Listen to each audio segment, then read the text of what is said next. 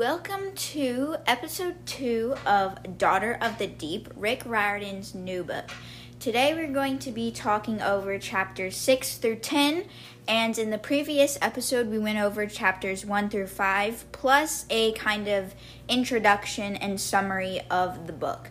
So if you haven't watched that first episode, I would go back and do that just so you kind of know what's happening and know a little bit about the book and maybe learn about the author if you've never heard of him before. But without further ado, let's get into the book now Daughter of the Deep, chapter 6 through 10.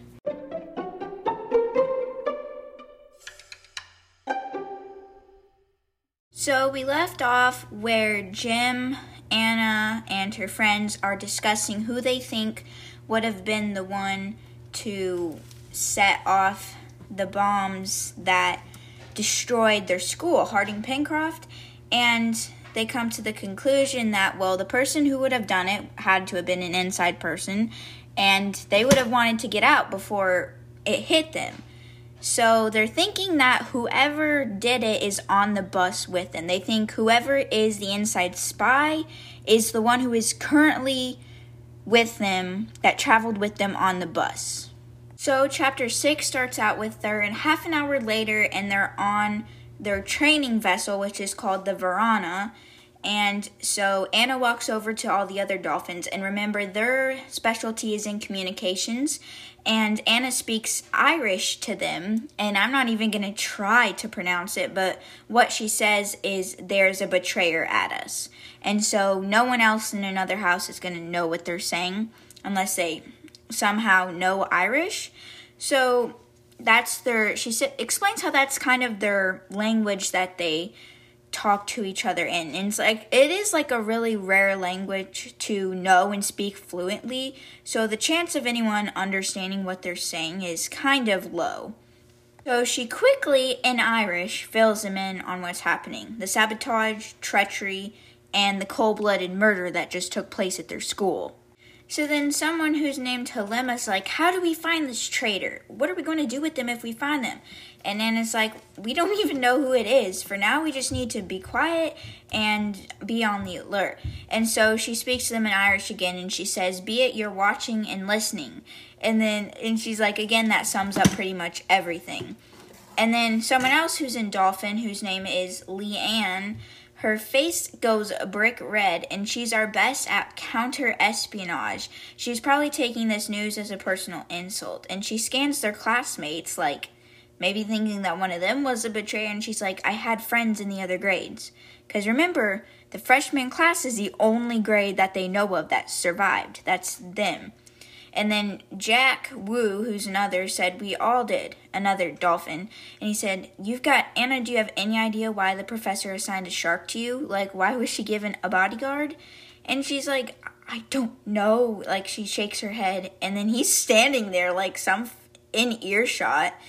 And so he's just giving them all strange looks. And she's like, No clue. But hopefully we'll find out once we're at sea. And then Virgil, who's another Dolphins, like, he used to teach at Land Institute, you know. And then Aaron's like, who? And then he said, Dr. Hewitt.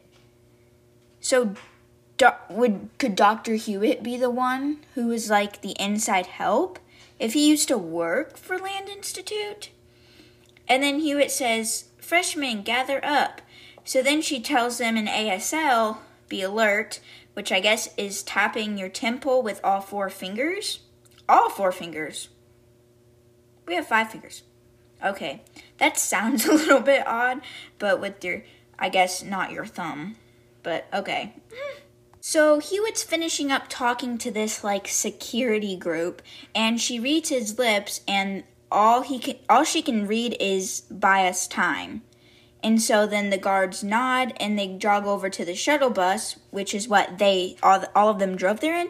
And Bernie's still at the wheel. And as soon as the guards get on board, Bernie closes the doors and they drive off.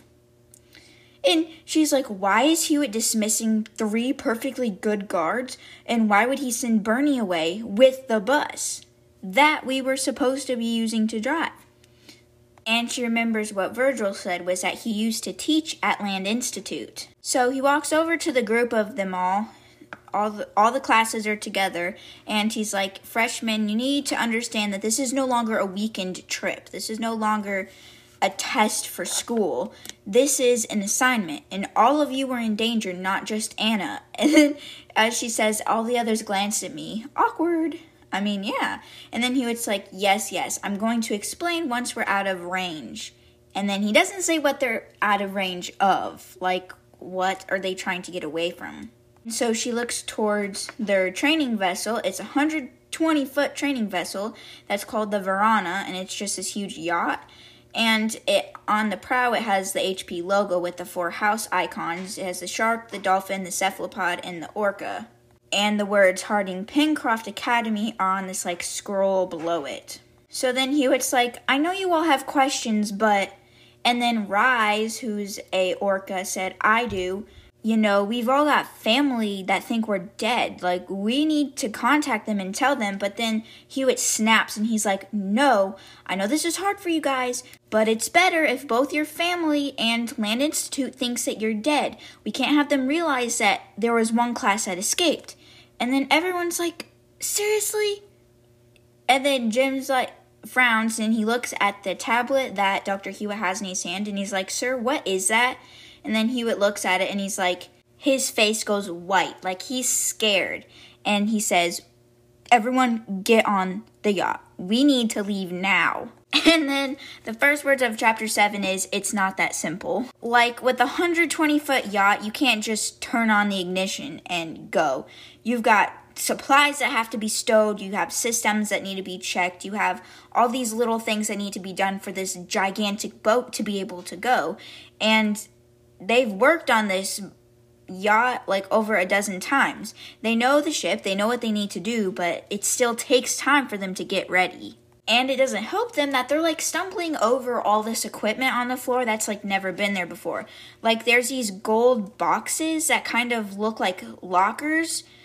You know, for those like little lockers that are kind like if you would see them at like rollerblade rinks, you know, like the little ones that are just meant for like a pair of shoes that that's kind of what they are and they say gold level level clearance on them and they have these like fingerprint pad things on them. And she said that she's seen them at school but she never really knew what they were for because usually they were in that room where only the upper grades were allowed to go in. And of course, no one tells them anything of what happens in there, so they have no idea what they're for. So, of course, Anna has a job to do too. So, she's checking the batteries on the comm system, she's checking the satellite dishes, she's checking these 3D sonar stuff, and Jim Jim and I's just walking kind of behind her, like giving orders to his people, and says, making sure I'm not being accosted by any ninja sea lions ninja sea lions, that would be cool. You could train them and you could have an army of ninja sea lions. I'm sorry, but that just sounds super cool to me. Okay, back to the story. So then over the speakers, Dr. Hewitt speaks and he's saying, Prefects report to the bridge. So Anna has to go, and I don't remember if Jim is a prefect. I'm gonna check real quick. Okay, yes, Gemini is the freshman prefect for them. So, of course, he's there too.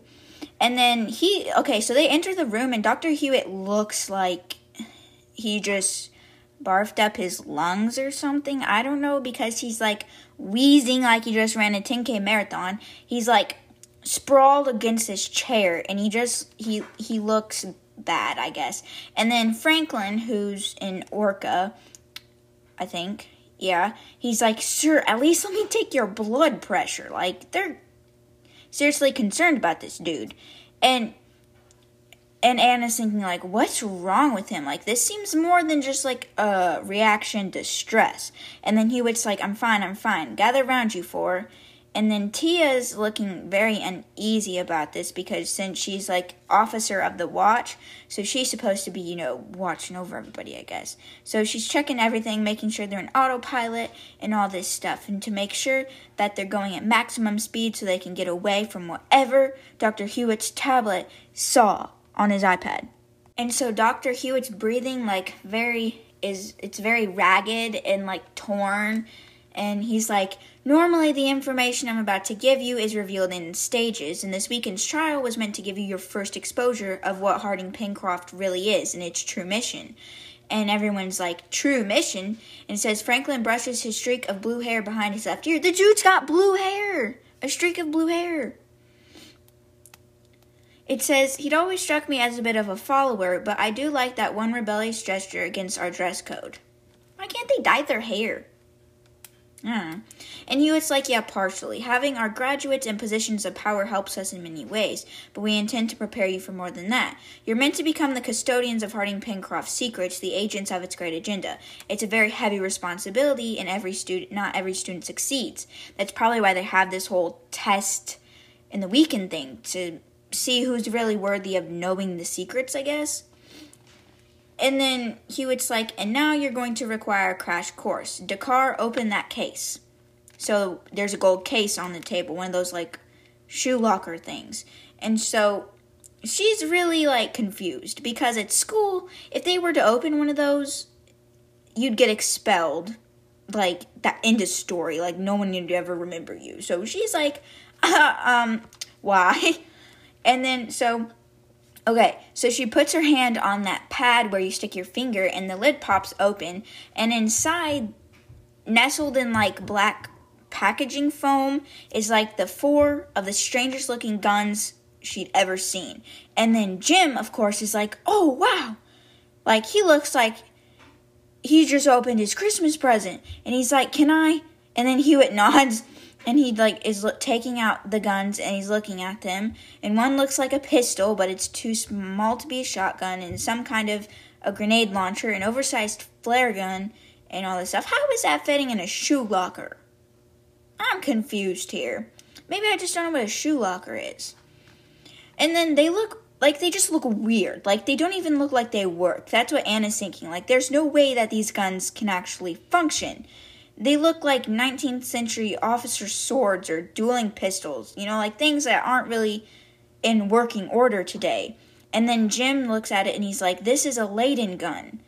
And then Anna's like, That's not really familiar. So she looks at Franklin, who's the Orca rep, and like they're supposed to know all these like historical facts and stuff. And like it says their members could destroy anyone on Jeopardy. They excel at other things, but we jokingly call them House Wikipedia. It's cool how like every few chapters or so they give this like paragraph about kind of the kids in the class. Like they had the one with the cephalopods with like the box of Legos, and then they had the one with her about the communications. Like I think that's cool how they how Rick incorporated that into the story. And then Franklin nods and he's like Jules Verne. And then Hewitt's like, "Yes, well, shockingly he reported a few things that were correct." And then Anna remembers who that is. And then she's like, The summer before our chum year, we had to read Verne's 20,000 Leagues Under the Sea and The Mysterious Island, which were some of the first science fiction novels about marine technology. And two of the main characters in The Mysterious Island were Harding and Pencroft, men who had the same surnames as the founders of the school. And so Anna's like, okay, that's a little bit weird. And then later in the book, the sci- crazy sci-fi submarine commander Captain Nemo revealed that his name was actually Prince Dakkar, she said, "I got to admit, I did get a shiver down my back. Like it's just weird seeing these real names used in this book." And she's like, seeing as the most important building at HP was Verne's Hall, I suppose the school's founders must have been hardcore Jules Verne fanboys. Maybe they recruited my family generations ago as an inside joke because they liked our surname. And she says, like, one of the things that she remembered about the book was that he had all these sorts of crazy guns. There was like technology that didn't even exist at the time. And so Tia's picks up one and she's like, This cannot be real. And then Hewitt's like, Careful, prefect. And then Anna's losing her patience. She's like, Our school's been destroyed for who knows what reason. Her brother's probably dead. You know, they're on the run from a rival school, which she found out they're, they've been in a cold war for like more than 100 years and now it turns out that that big secret that the upper classes are supposed to keep a secret is just that dr hewitt enjoys live action role playing with these guns. Like what in the world? Come on. And then so he brought along these bunch of boxes and she says you know he probably expected the kids to run around on the sh- on the ship yelling pew pew at each other. And she's like, I'm starting to doubt my sanity, or his sanity. And she's saying, and I'm starting to doubt my sanity for following his orders. So, you know, Jim's still cradling this gun like a baby, and so Hewitt says, Prefect Twain, can I? Like he wants to hold the gun or something. And so reluctantly, Jim gives it over, and he's like, and then Dr. Hewitt looks at it and he smiles at Jim and he's like, I hope you'll forgive me, Prefect. This is going to be faster than explaining. And then Jim's like, What? And then Hewitt shoots him. In the world? You're supposed to be a teacher. Teachers aren't supposed to shoot their students. And then the only sound was a high pressured hiss. And then Jim was like, it looked like he was kind of wrapped in these like flickering white things, like beams of electricity. And then his eyes cross and he falls down. Chapter 8 starts off with Franklin yelling, You killed him! And then Hewitt just like casually turning the dials on one of the weapons and he's like, Did I? And then Tia looks up at Anna in alarm and is like wondering, What are we gonna do? And then she's like, Anna says, I'm paralyzed between the desire to help my fellow student or the urge to tackle our teacher. And then Franklin, you know, presses the two fingers against Jim's neck and he's like, no, he's got a strong pulse, eh, but you can't just go around electrocuting people. And he was like, there's not going to be any permanent damage. And then Anna says, that's kind of not the point here. So now that they know that I guess that he isn't really in any fatal danger, Tia turns her attention to the gun that she was holding, and so she starts to disassemble it just to see what it's made out of, see what's inside of it, I guess. And then she pulls out this, like, I don't know, this, like, shiny white thing that's, like, long, like a tube almost, I guess. And Tia's like, it looks like some kind of glass. And Hewitt's like, well, not exactly. Each projectile is based on a Leyden jar. It stores an electrical charge that's released upon impact. And he also says, but the casing is constructed from a special type of secreted calcium carbonate.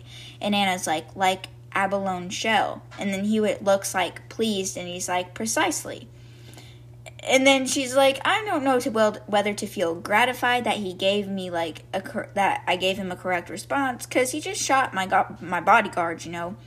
And then she says, if the casing is secreted, where is it secreted from? And then Hewitt smiles and he's like, upon discharge, every trace of the projectile is destroyed. The stun effects last anywhere from a few minutes to an hour, depending on the target's constitution. And then Jim wakes up, he snorts, and he sits up shaking his head, and he's like, What happened? And then Franklin says, Hewitt shot you. And then Jim looks at his teacher in like awe, like it says, as if he didn't know the old man was capable of being so cool. What the what? He just shot you. What? I would be, I would have shot him back, probably electrocuted him, let him know what it feels like. I don't know. And then Hewitt's like, You're fine, on your feet. I was just about to explain. In the event of another attack by Land Institute, you need to use these guns, and you'll find them more reliable than conventional guns. And then Jim gets sad and he's like, He's like, I'm not allowed to use my guns anymore. And then Hewitt's like, I'm not doubting your skills. I'm highly aware that you have the highest marksmanship scores in the school's history. But the, our enemies are going to have this body armor that's quite effective against regular firearms. And then he's like, Kevlar isn't perfectly, but then he was like, I'm not talking about Kevlar. Besides, we are shooting to incapacitate, not to kill. We're not Land Institute. We're better than that. And he sounded disgusted, like when he said it. Like he sounded genuinely disgusted about his like former employer. And then he's like, the range of the guns is limited, but however, any contact with the body will release the charge. And you'll find that the guns are accurate about to 100 feet. And then Jim's muttering, like, only one third of the range of my regular guns. And then he was like, well, let's not hope that you have to test your skills with either of those weapons, but we have to be prepared. There's three more boxes like these in the armory, and I've set the locks to open to the handprint of any prefect. He's like, Twain, arm your sharks first, then the rest of the clue. And then T is like, Sir, how are these things even working? Like, this shouldn't even be possible. And then Hewitt's like, Prefect Romero, the impossible is merely the possible for which we don't yet know the science. And then she's like, "What? That but that makes no sense." And then he's like, "I understand that it's a lot to take in. Normally during freshman trials, I would introduce the Leyden guns and leave it at that for the day, but you know, we're kind of in a life and death situation right here." Then Hewitt's like, unfortunately, we don't have that kind of time. To survive, we're gonna need everything we have. Miss Romero, what did I say? Miss Romero, you see that case against the far wall? You remember my lecture on optoelectric camouflage, I hope? And then T is like, like the skin of an octopus. And he's like, exactly. That case contains projection modules. They must be installed around the exterior of the hull just above the water line at one meter intervals. Do you understand? And she's like, uh, yes. I don't understand any of that. And he's like, good. He's like, Mr. Couch, there's another case on the bench beside you. Inside it is a pulse dispersion unit. Please install it on the forward deck. It should jam any radar or sonar that tries to find us. And he's like, uh, okay. So he turns to Anna, and she's kind of like, what in the world's happening here? And then he says, Since the school's founding, we've been able to reproduce some of Nemo's alt tech. Much of it we still can't really understand, but the mission of Harding Pencroft is to safeguard his legacy and keep his technology out of the hands of human society and the Heartland Institute, who which they'd use it to kind of like dominate the world. And he's like, I'm afraid as of today, the balance of power that has existed between our schools for nearly 150 years has been broken, and Land Institute is on the verge of a final victory. And then she's like, she's confused here. You know, everything's just happened to her, and all of a sudden she's getting told that parts of this story that all her life she thought was just coincidental and not true is now like true. And then she said, I probably look like I've gone crazy, but I can't help it. And then she sits down and she basically starts laughing like she's going hysterical or something. It does it doesn't sound good. And then he was like, "I'm sorry, Mr. Carr," and then she corrects him by saying prefect. And then he was like, "I wish I had more time. We spent almost a year orienting your brother. He was being trained to lead to take over what your parents left off, but." Now that he's gone, I'm afraid I have to ask even more for you. And he's gonna say something else, but he's interrupted by this dinging noise from his tablet, and he checks it, and it doesn't look like it's good news. And he says, "They found us." And then Jim's hand immediately goes to like his sidearms, and he's like, "Is it the thing that I saw on your screen before? What was that?" And he was like, "No time to tell. Alert the crew. We're under attack." And chapter 9 starts off with the first words, they literally erupt out of the sea like she had time to yell incoming before scuba divers like rocketed up out of the surface and onto the starboard side and all on top of their vehicles and not on their diver propulsion vehicles whatever that is. And they're moving like faster than she's ever seen someone move in a scuba diving rocket whatever it is that they're seeing. So they see eight hostiles, some carrying this strange, like, silvery weapon, kind of that looks like a harpoon, guns. And others have, like, grenade launchers. Like, oh yeah, these high schoolers out in the middle of the ocean just got this, like, military grade weapons. Yeah, that's not that's not suspicious at all. It's like a world war. They're starting a world war right here. Like, no, it's fine. It's just a bunch of high schoolers. What are they going to do? And then two fist sized metal canisters plunk into the deck, and then Jim yells, Flashbangs! What's a flashbang? So Anna shuts her eyes and covers her ears, but the explosion's still very loud. And for a moment, everyone's kind of staggering in this like blue smoke. And by the time they've recovered, whoever's in the water had fastened their grappling hooks to the rail and they were discarding their oxygen tanks and their DPVs and they were beginning to climb over the wall like they've practiced this for months or something. And then Eloise and Cooper are the first to return fire and they're spraying the attackers with their M4A1s, but it's like they're shooting wax bullets. Like they're pounding against the wetsuits, but they're not even making dents. Like the kids aren't even flinching. And two of them decide to fire their silver weapons, and like miniature harpoons, impales Elise's shoulder and one in Cooper's leg, and like the electricity, kind of what happened from a Jim, hits them, and they both both sharks crumple. And then, okay, so everyone's kind of mad now. Like you know, a second ago they were boarding our ship, but maybe they just wanted to have some tea and crumpets, okay? Maybe they were to have a tea party. Who knows? But now they've like just attacked two of their friends and they don't even know if they're alive. And then Jim holds, gives her, not holds, hands her a gun and he's like, fire if you see an opening, but stay behind me. Okay, sure. So then he tosses a gun to two others and like he's Santa Claus, it says, and he says, point and shoot. Perfect instructions for sharks. Okay, so here's the action. Drew shoots an intruder, but the electricity also hits Nelinha, who had been in the process of pummeling said intruder with a socket wrench. Oof. Both of them go down. And so there's five enemies left scuffling about with 10 or so of their crew, which happened to be at deck at the time. And they're like, why would they be attacking us with so few people? Where's Dr. Hewitt? Like, he hasn't come out from the bridge. And she's starting to believe that he might be the traitor uh, I don't know. He could be. What do you guys think? So she notices that the attackers kind of look older. Like they're taller, but they look older, but they don't look necessarily like adults. So they're probably other older high schoolers.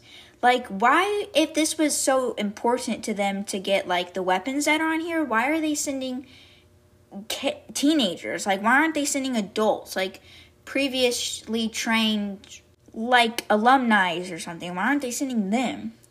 And then she's like, the harpoons don't look designed to kill, but they are pretty lethal, you know? She's like, after destroying our entire school, why are they hesitating to use lethal force? And then she's wondering if this is some sort of training exercise. But she's like, no, it can't be because HP is really destroyed. Like HP is really gone, but still something's up here. And then another fellow student, Meadow Newman, is shot point blank with one of those mini harpoon pistols, and she falls like these electric sparks sparks like popping around her. And then it says Ester gets her revenge by body slamming the guy. Ester is an excellent defensive lineman, and the attacker goes down flailing. Good job, Ester. And then Top joins into the party, and he's scratching and biting and all. Yeah, go Top. And Anna's thinking, this is way too easy. Like, what's going on here? Like, she feels like something's missing. And she's thinking, well, maybe they didn't expect there to be so many of us. Like, maybe they expected they were just going to find a ship full of terrified freshmen who would just beg for their lives. But she's like, we've almost won. You know, we have like two, three times as many people as they have, and we're bringing them down right now. Like, something's wrong. And then she calls out to Jim, but he doesn't hear her between like the sounds of gunfire and the engines and stuff. And she's like, something's wrong and then she thinks, think like a dolphin. Espionage, not frontal assault. You know, and then she realizes what's happening. It's a feint. It's, I don't know, it's a feint. It's like a cover up. It's not the actual real thing. It's a diversion. And then she yells out to him again, and she starts to turn to check the, uh, the, the backside of the boat, but she's too slow. And she only made it 90 degrees before someone behind her locks his forearm across her throat, and she feels like a sharp pain in the side of her neck. And yeah, something was just injected into her, and the gun that she was holding drops from her fingers that went numb. And she says, I've been trained in a dozen ways how to get out of a chokehold, but my knees are turning to putty and my arms hang uselessly at my side. I can't feel anything except the panic building up in my chest. Oof. Well, they were smart. They knew how to get to her, I guess. I don't know. And so some students see her and yeah, and so Cap the person who's holding on to her says, Hold your fire, or Anna Descartes dies. And he twists around so that they can see her like full on. And so they keep their guns, like Jim and the other sharks keep their guns pointed at him, but they're not like shooting him or anything. And yeah, Tia's over there smashing some dude with a fire extinguisher. I'm sorry, that's funny. Okay, and she looks at Gemini and she's like, just shoot. And then captors the captor's like, I wouldn't shoot. Maybe you didn't notice a needle I've got at your friend's neck. Nasty what you can make from sne- sea snake venom. She'll survive unless you freshmen get stupid with those Leyden guns. Shock me and you shock her, and that really wouldn't be good for her nervous system right now. And Jim's like, Well, how about I shoot you in the mouth instead? Oof, that would hurt. Unless your face is bulletproof, too. And then he's like, I don't care how good you are at a shot, Twain. This needle will go into her neck. A second dose of sea snake venom, definitely fatal. I'm going over the side of the boat with Dakkar, and you're not, and you're going to let me. And then Gem says, You just think that we're going to leave our friend behind? How about we make a trade? And then he starts to laugh, and he's like, Keep them. Like, they're, man, they're talking about the other ones, uh, the other captors that they just, like, knocked out and stuff. And he's like, None of us can afford to see her get killed, can we? And so he tumbles backwards over the rail on purpose so they're free falling off the side of the boat. And she get a glimpse of the blue sky and she feels a thunk as they crash into the water. And the last sentence says, Then the cold sea closes over my face like the folds of a burial shroud. So, chapter 10, when her head pops back up over the surface, she's like choking and spluttering, and she can she can kind of see her classmates gathered around by the railing, but you know everything's kind of blurry because she was just dunked underwater. And so they have their guns trained on him, but of course they can't really do anything in case they hit her or you know he sticks a needle in her neck. And Gem's like, "I've got the shot, sir." Oh, okay, he's gonna try now. And then he was like, Stand down, Mr. Twain. And then the captor's like, That's right, stand down, Mr. Twain. And then Hewitt narrows his eyes and he says, Caleb South, I know your voice, don't do this. Okay, so his name's Caleb South. I, we, he hasn't been mentioned yet, so I don't know who he is. I just wanted to point out that's his name.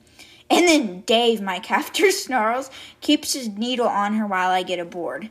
Okay, so we have Caleb and Dave by two evil evildoers. Says, great, I've been abducted by two evildoers named Caleb and Dave. I wonder if the Land Institute yearbook voted them most likely to open a family restaurant or maybe a gardening center.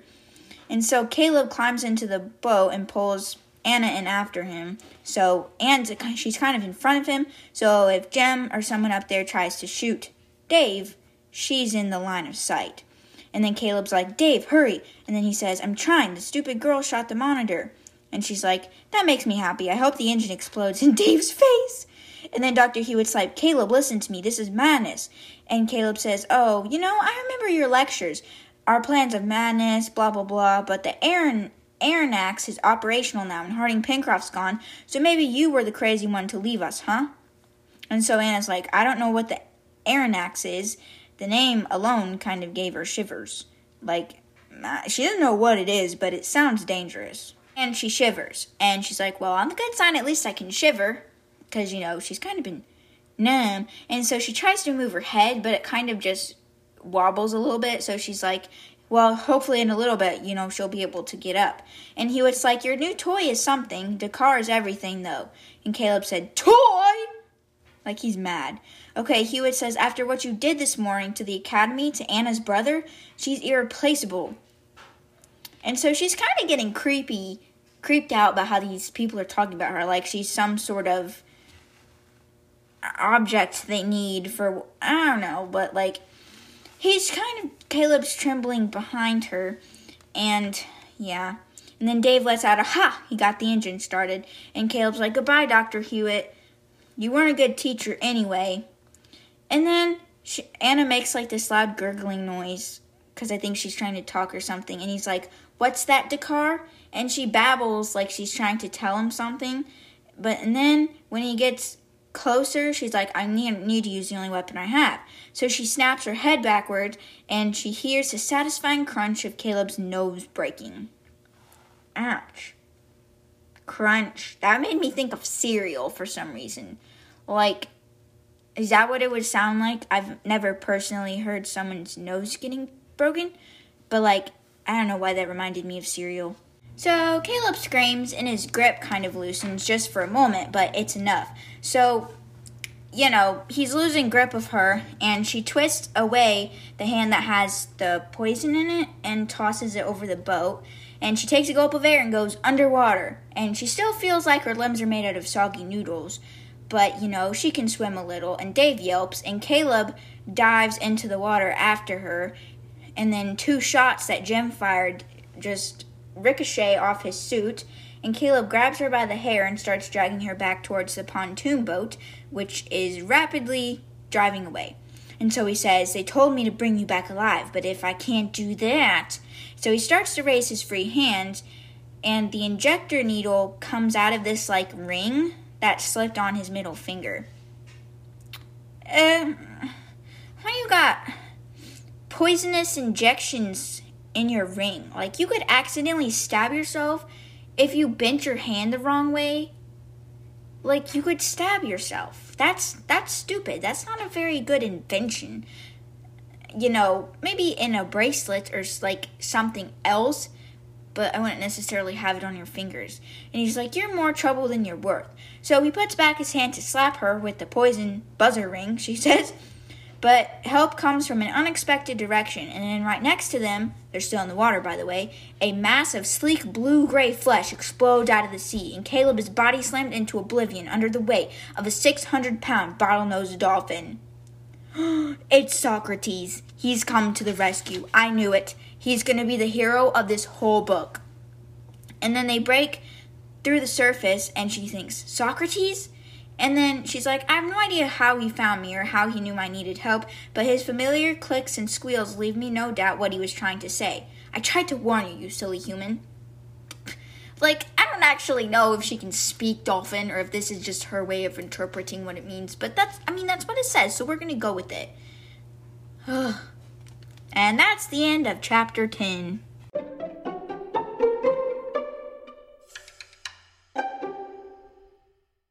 So, yeah, that was a lot for five chapters, but there you go. So, I hope you enjoyed this episode, chapters 6 through 10.